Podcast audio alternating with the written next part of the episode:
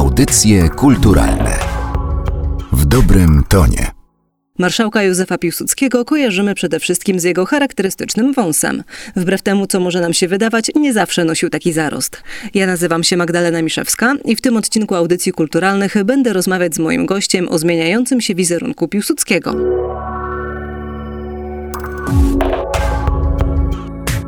Jeszcze do 19 marca można oglądać w Kordegardzie Galerii Narodowego Centrum Kultury wystawę Ściana Wolności. Wystawę, na którą składa się ponad 100 głów e, marszałka Józefa Piłsudskiego. Autorem tychże jest e, rzeźbiarz Stanisław Brach, który powiedział mi podczas e, rozmowy na temat swojej pracy, że Józef Piłsudski ma bardzo ciekawą głowę, jeżeli chodzi o takie spojrzenie rzeźbiarskie. Okazuje się, że nie tylko rzeźbiarzy fascynuje głowa, twarz, wizerunek nawet cały Józefa Piłsudskiego.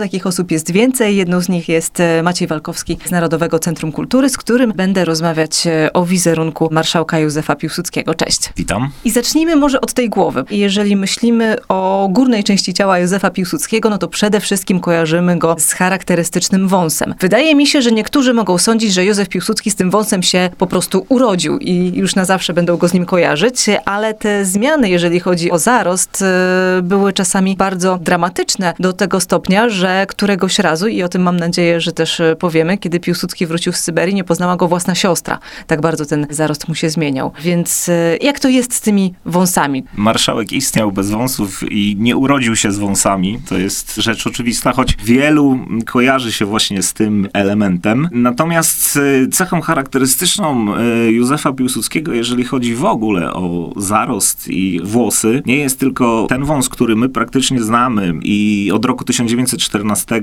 kiedy Piłsudski pozbył się elementu owłosienia, jakim była broda i zapuszczał ten sumiasty wąs, który na przestrzeni lat oczywiście się zmieniał, a jego geneza sięga roku 1887, kiedy w trakcie buntu w Irkucku, buntu oczywiście więźniów, Piłsudski został brutalnie pobity i wybito mu dwa górne zęby. Piłsudski maskował brak tego górnego uzębienia, zapuszczając y, długie wąsy. Przed aresztowaniem również nosił zarost, y, przy czym był on zdecydowanie krótszy. Jeżeli chodzi o same wąsy Piłsudskiego, no to one się oczywiście zmieniały, ale nie były, jak już mówiłem, elementem jedynie charakterystycznym. Lechoń pisał już w wiadomościach literackich, analizując pracę jednego z wybitniejszych karykatyrzystów Józefa Piłsudskiego, jakim był Czermański, na temat właśnie cech charakterystycznych wizerunku Piłsudskiego, pisząc nieco zgryźliwie o tym, że karykaturzyści przedstawiają najczęściej postać marszałka jako człowieka, który posiada najeżone włosy, wybitnie krzaczaste brwi i długie wąsy. I to jest ten wizerunek, który właśnie oglądamy w Kordegardzie. Wielkie brwi, wielkie wąsy, włosy, które są bardzo sterczące. Co ciekawe, Józef Piłsudski za młodu miał zupełnie inną fryzurę. Tak, to była fryzura powiedzmy do 13-14 roku życia, w której włosy swobodnie opadały na głowę. Natomiast w wieku lat powiedzmy 14-15, mamy zdjęcia z tego okresu, y, w sposób naturalny włosy zaczęły mu, powiem wprost, sterczeć. I takie zostały już do końca jego życia, bo nie widać tego, ale my sobie tutaj e, przeglądamy różne zdjęcia Józefa Piłsudskiego i kiedy już te włosy zaczęły rosnąć do góry, to już nigdy nie przestały w tym kierunku się ustawiać. List gończy Józefa Piłsudskiego to jest e, bardzo ciekawy dokument. E, tam go widzimy chyba w ogóle bez zarostu. Na tym liście gończym wąsy i broda się pojawiają. To zdjęcie jest y, mało widoczne. Broda i wąsy miały inny kolor. Broda była w kolorze ciemnoblond, natomiast wąsy były jaśniejsze zdecydowanie. To Zresztą, dlatego może ich nie widać. Pewnie tak, ale ten rysopis z tego dokumentu historycznego, jakim jest list gończy, sporo nam też mówi nie tylko o twarzy Piłsudskiego, ale o tym na przykład, ile miał wzrostu. Wiemy, że mierzył 1,75 m. Opis jest dosyć precyzyjny. W liście gończym czytamy, że Piłsudski miał twarz czystą.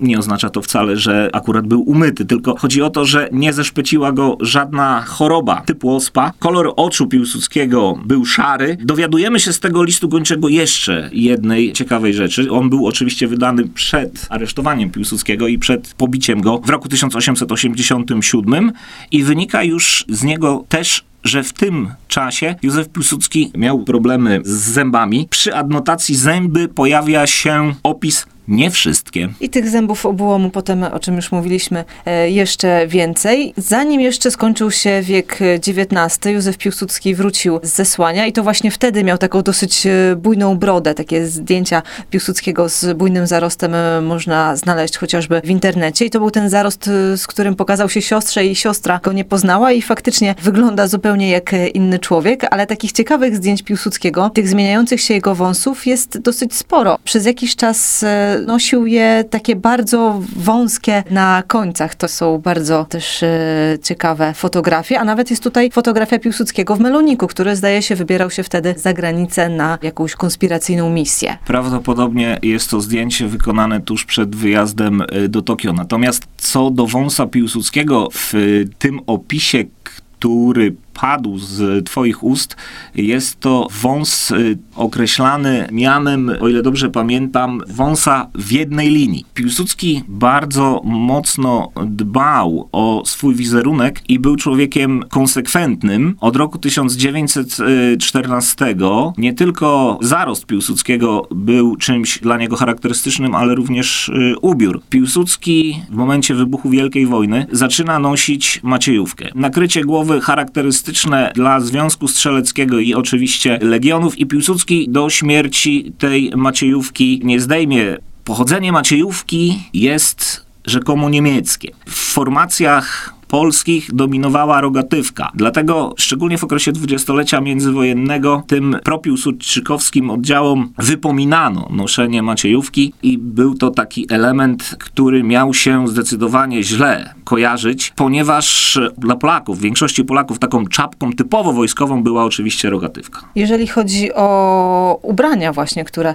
e, nosił Józef Piłsudski, to dwie części garderoby e, upodobał sobie najbardziej? Piłsudski nosił szarą bluzę mundurową i najczęściej właśnie w tej bluzie marszałka widzimy, ale Piłsudski też był dużym fanem swetrów.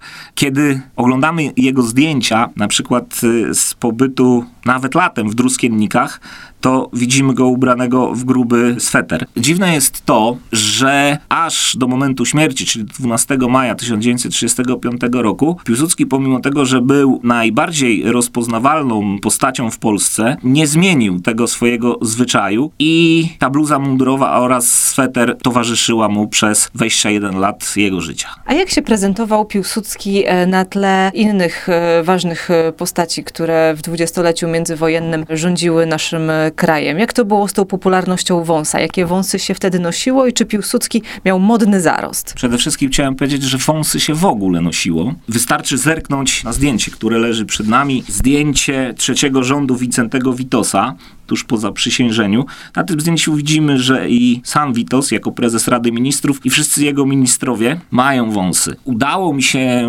zebrać taki materiał dotyczący posłów i senatorów II Rzeczypospolitej materiał ikonograficzny. I dokonałem takich badań statystycznych dotyczących tego owłosienia. Ponad 80% posłów i senatorów pomiędzy rokiem 1919 a 1939 nosiło wąs. Ale wąs w dwudziestoleciu międzywojennym to nie tylko Polska. Wystarczy przypomnieć sobie najbardziej rozpoznawalnych dyktatorów dwudziestolecia. Myślę o Hitlerze z tym swoim krótkim, charakterystycznym wąsikiem. Myślę o Stalinie z y, tym sumiastym wąsem, ale myślę również y, na przykład o kimś, kto miał bardzo ubogą fryzurę. Przywódca faszystowskich Włoch, jakim był Benito Mussolini, nie miał ani wąsów, ani brody, ani włosów, gdyż w momencie, kiedy zaczął łysieć, golił się systematycznie. Wydaje mi się, że politycy dwudziestolecia międzywojennego zdecydowanie bardziej dbali o swój y, wizerunek w takim sensie oryginalności. Starali się, i to im wychodziło, starali się być oryginalni i tę swoją wyjątkowość y, podkreślać, choćby poprzez fryzurę czy też ubiór. No, kiedy patrzymy dzisiaj na naszych polityków, to oni są w większości ubrani jak z jednej sztancy. To jest kwestia garnituru, koszuli i krawata. No,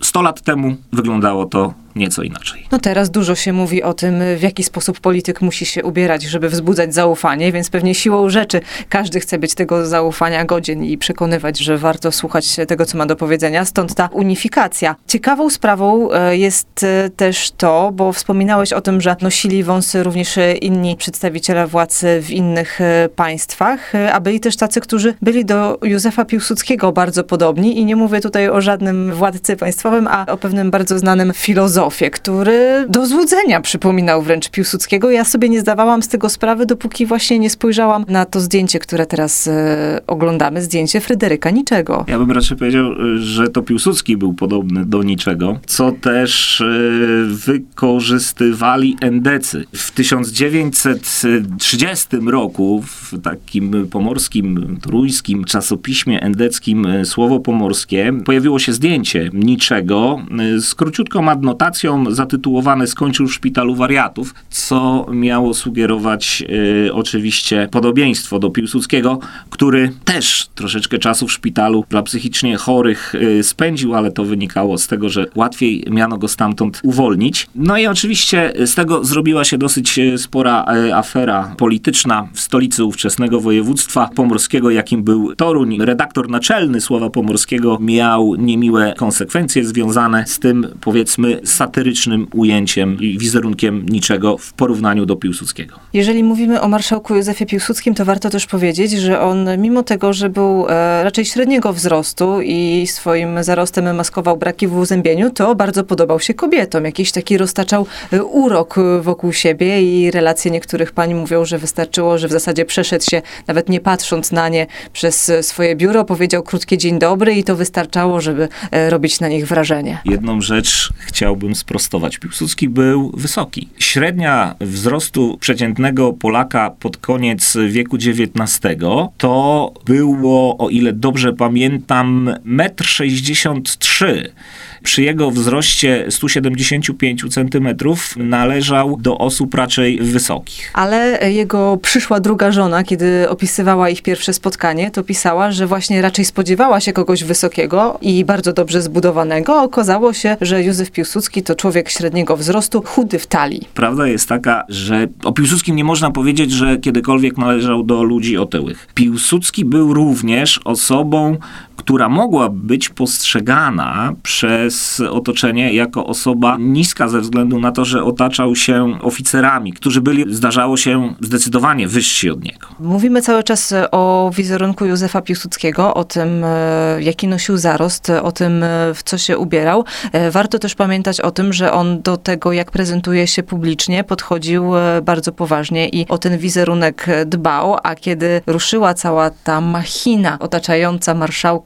kultem, to te jego wizerunki pojawiały się niemalże na wszystkim, na czym tylko można było taki wizerunek czy wybić, czy umieścić po prostu. To prawda. Jest taki dowcip, który dotyczy Rosji Sowieckiej i epoki jeszcze Lenina, kiedy to amerykański korespondent y, po przybyciu do Moskwy wysyła depeszę do swojej redakcji, gdzie pisze: Wychodzę na ulicę Lenin. Idę do kina Lenin, włączam radio Lenin, boję się otworzyć lodówkę. Po zamachu majowym Piłsudski był osobą, którego wizerunek y, zamieszczano niemalże wszędzie. On pojawiał się w portretach na ścianach klas szkolnych, urzędach, we wszelakich instytucjach państwowych. Oczywiście jego wizerunek był bity na monetach, umieszczany na znaczkach pocztowych, znaczkach pamiątkowych, różnego rodzaju wpinkach, medalach pamiątkowych. Oczywiście upamiętniano go na tablicach, pomnikach, zdjęciach i portretach w gazetach. Ale udało mi się też dotrzeć do takich przedmiotów, na których byśmy się tego wizerunku Piłsudskiego nie spodziewali. Co prawda na zegarkach dewiskowych pojawiał się dosyć często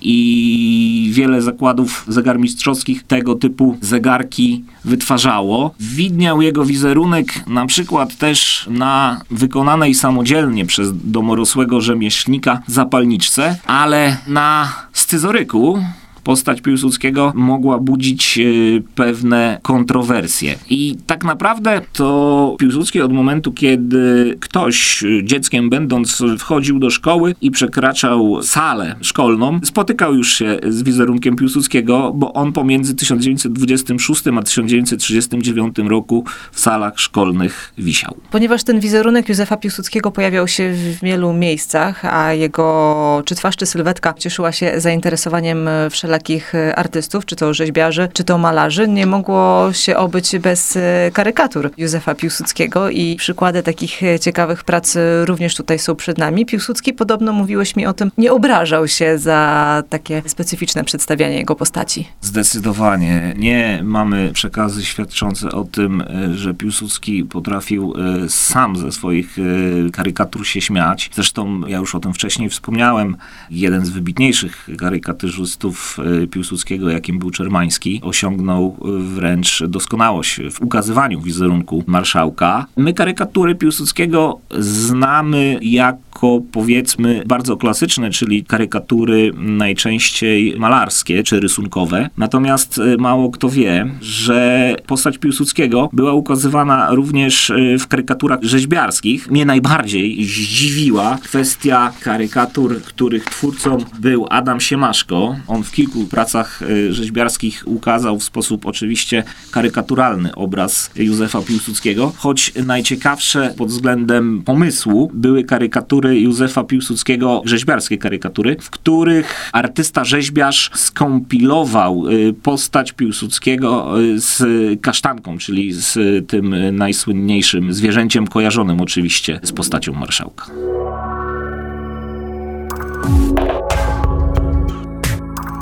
O zmieniającym się wizerunku marszałka Piłsudskiego. A jeśli macie ochotę dowiedzieć się nieco więcej na temat wspomnianej na początku rozmowy pracy rzeźbiarskiej Stanisława Bracha, odsyłamy Was do styczniowego odcinka 100 głów Józefa Piłsudskiego w Kordegardzie, który znajdziecie na naszej stronie internetowej i w serwisie iTunes.